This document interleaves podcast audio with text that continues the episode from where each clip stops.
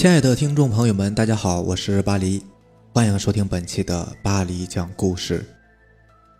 咱们今天晚上第一个故事的名字叫做《幽灵大厦》，作者赵乐天。李小林是本市电台揭秘栏目的主持人。这天，一个衣冠楚楚的男人找到了李小林，他叫宋雷，是一个房地产开发商，去年在郊区开发了一座十五层的金顶大厦。但自从大楼开工，就和鬼的故事纠缠不清。先是起地基时，围墙莫名倒塌，后来塔吊又三番五次的倒下，之后又有工人神秘的失踪，然后就总有人在大楼附近听到女鬼的哭泣声。宋磊不相信这个世界上有鬼，但仅凭他一家之言说服不了顾客。大楼还未建成，闹鬼的事就传得沸沸扬扬。弄得房子竣工之后无人问津，他想让李小林在大楼里住上几天，以亲身经历来让谣言不攻自破。李小林爽快地答应了宋磊的请求。这天晚上，李小林就住进了金鼎大厦的十层幺零零幺号房间。由于大楼还没有卖出去，所以除了在一楼有一个保安，整栋楼再无一人。午夜十二点，李小林迷迷糊糊的刚睡着，电梯上升的声音把他给惊醒了。过了一会儿，一阵细碎的脚步声传来，在他的房门前停下了。接着就是一阵咚咚咚的敲门声。李小林小心的趴在猫眼上向外看去，只见一个身穿白衣、披头散发的女人低着头，正站在门外。李小林惊呆了，但他马上清醒过来。这肯定是有人在装神弄鬼，于是他打开门，大喝一声：“干什么的？”那个女人转身便顺着楼梯往下跑，李小林立刻追了上去。可是那个白衣女人跑得相当快，当李小林追到一楼的时候，那个女人已经不见了。李小林走进保安室，保安正在看电视。李小林急急地问：“你有没有看到一个穿白衣服的女人？”保安木然地摇摇头：“没有啊。”不信，你可以看监控录像。录像显示，十二点整，电梯确实上了楼，但是电梯里却空无一人。李小林倒吸了一口凉气，今天这事儿还真是有点邪门。他决定到大楼附近转转，看能不能有什么发现。转着转着，好像也没有什么发现。他就在楼前的一座假山水池旁坐了下来，刚休息了一会儿。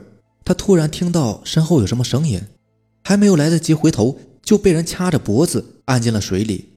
李小林拼命地挣扎着，却猛然看见水里有一个蜷缩着的人，正伸着双手，仿佛要抓住他。他吓呆住了。这时忽然听到一声大喊，那双按着他的手瞬间消失了。李小林从水中抬起了头，大口大口地喘着气。喊叫声是赶来的保安发出的。他告诉李小林。他看到他一个人把头溺在水里，不停地挣扎，直到他大喊一声，他才把头从水里抬起来。第二天，李小林的男友李德安知道昨晚的时候，无论如何也要陪在李小林身边。李小林很感动，便同意了。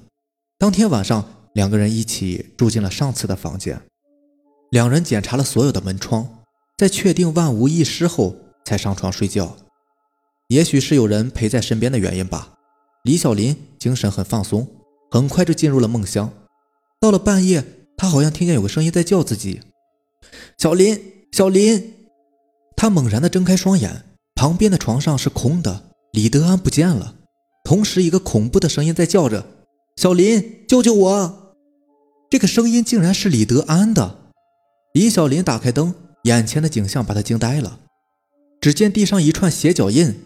从大门开始，一直延伸到了客厅窗台上，而李德安正扒在窗台上，半个身子已经探出了窗外。李小林赶紧扑上前，抓住了李德安，往回拽，两个人一起跌倒在地上，惊魂未定的喘着粗气，好久才稍稍稳定了下来。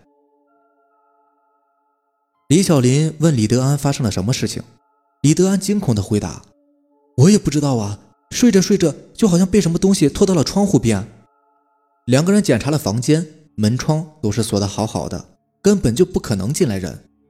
可那串鞋脚印却清清楚楚地印在了那儿。李小林颤抖着说：“我们赶快离开这里吧，说不定这世上真的有鬼。”周末，本市的电台没有李小林的节目，他请了长假，躲在家里。这次经历让他几近崩溃，他觉得自己恐怕很难再将揭秘这个栏目做下去了。同样绝望的还有宋雷，他本来想借节目证明自己的楼盘不闹鬼，没想到适得其反。走投无路的宋雷只得开始考虑将大楼赔钱出手。半个月后的一个晚上，李小林。突然接到了一个陌生女人的电话，去金鼎大厦幺五零幺房间看看吧，你要找的鬼就在那里。李小林不明白这个女人是什么意思，他来到了大厦的十五楼，重重的敲响了幺五零幺号房间的门，房门开了，让他大吃一惊的是，开门的竟是李德安。李德安一见李小林，也变了脸色。你这么快就全知道了？李小林故意使诈。没错，我全都知道了，但我还是希望你亲口告诉我。李德安点上一支烟后说：“我想和你结婚，但没钱买房子。在你答应帮助宋磊澄清闹鬼谣言后，一个炒房团的老板找到了我，他早就盯上这个楼盘了。他说，只要我能让你相信这栋楼闹鬼，就送我一套房子。”我同意了。那两个晚上发生的事情都是我导演的，保安是事先与我串通好的，白衣女人也是我安排的。我这么做也是为了我们俩的将来呀。李小林重重地扇了李德安一记耳光：“你失去的不仅仅是房子，还有我的心。”说完便扭头离开了。第二天，李小林在电台里向市民公布了金鼎大厦闹鬼的真相。他在节目的结尾告诉大家：“世界上没有鬼，真正的鬼在人的心里。”宋磊兴冲冲地找到了李小林，把厚厚的一沓人民币放在李小林面前，说是给他的酬劳。但李小林看都没看，冷冷地说：“宋老板，别高兴得太早了，事情还没有结束呢。”原来李小林知道真相后，把整个闹鬼事件回想了一遍，唯有当自己的头被按进水中时。看到的那个蜷缩着身体的人得不到合理的解释，联系到大楼之前出现的怪异情形，他猛然想到了神秘失踪的民工。警察果然在假山水池底下找到了一具尸体，经过确认，这个男子正是那个失踪的民工。由于建筑工地安全措施不到位，这个民工死于事故。但是宋磊为了逃避责任，用水泥把他砌在了水池中的假山底下。并制造了工人失踪的假象，但由于施工使用的水泥质量不过关，再加上被水浸泡，假山底的尸体渐渐露出了上半身。李小林被人按进水中的时候，正好看到了这个人。不久以后，一个女人来电台找到了李小林，给他带来了一包农村的土特产。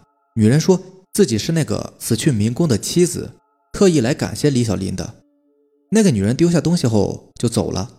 李小林也没有追上去，因为他在想一件事情：这个女人的声音好像在哪听到过。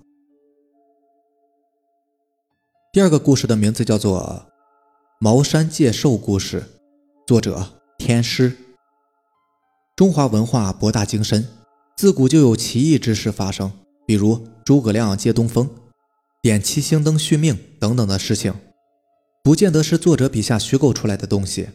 不知道你们知不知道，世间其实确实有茅山道术的存在，但是并不像电影里面的那么虚构，但是确实很神奇。我有生之年也曾经见过茅山术士的传人，下面我就来讲一讲茅山术之中的续命之法。李大爷是我们村的长寿老人，今年一百二十多岁了，但是看上去还是那么的健康，一顿饭吃的比我都多。记得那次我回老家。去探望李大爷的时候，李大爷还在那里做饭呢。我不得不叹服老人的身体好。其实李大爷还有一个身份，就是我们村里的先生，其实就是给人看阴阳、驱鬼邪之类的。反正我小时候没少往他家里跑，李大爷也比较喜欢我。但是我很奇怪的是，他都那么大年纪了，无儿无女的，到底是为什么呢？于是，一次偶然的谈话中，李大爷给我讲起了关于他的故事，我也知道了他常说的秘密。但是，我也知道李大爷的生命也就快走到尽头了。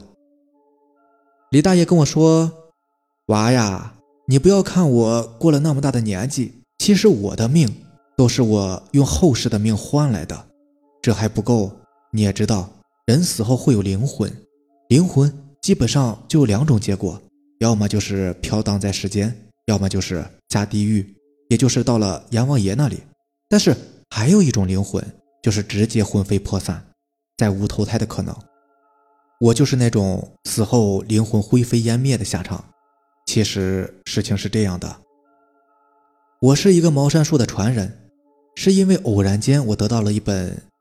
叫做《驱鬼秘籍》的书，当时我才十几岁，记得那本书上写的是茅山秘术不得外传，于是我就打开了那本神秘的书。几年之后，我就学会了一点驱鬼之法，于是我就四处的帮助村子里需要帮助的人。有一次，我喜欢上了一位姑娘，就在我刚跟他结婚不到两年的时候，他却暴毙了。接下来的日子里，我的家人都莫名其妙的死亡。那个时候我才知道，修行茅山道术的结果就是无后无亲。但是那个时候我已经没有选择了，于是我就咬着牙继续做起了茅山术的传人。转眼间十年过去了，那时候我三十五岁，正当壮年的时候，我在隔壁村捉鬼的时候遇到了一个叫做红娘的鬼魂。虽说正邪不两立，但是我跟她一来二去的，竟然产生了感情。就在我准备把她的怨气消除的时候，却出现了地府的阴差，他们二话不说的就把红娘带走了。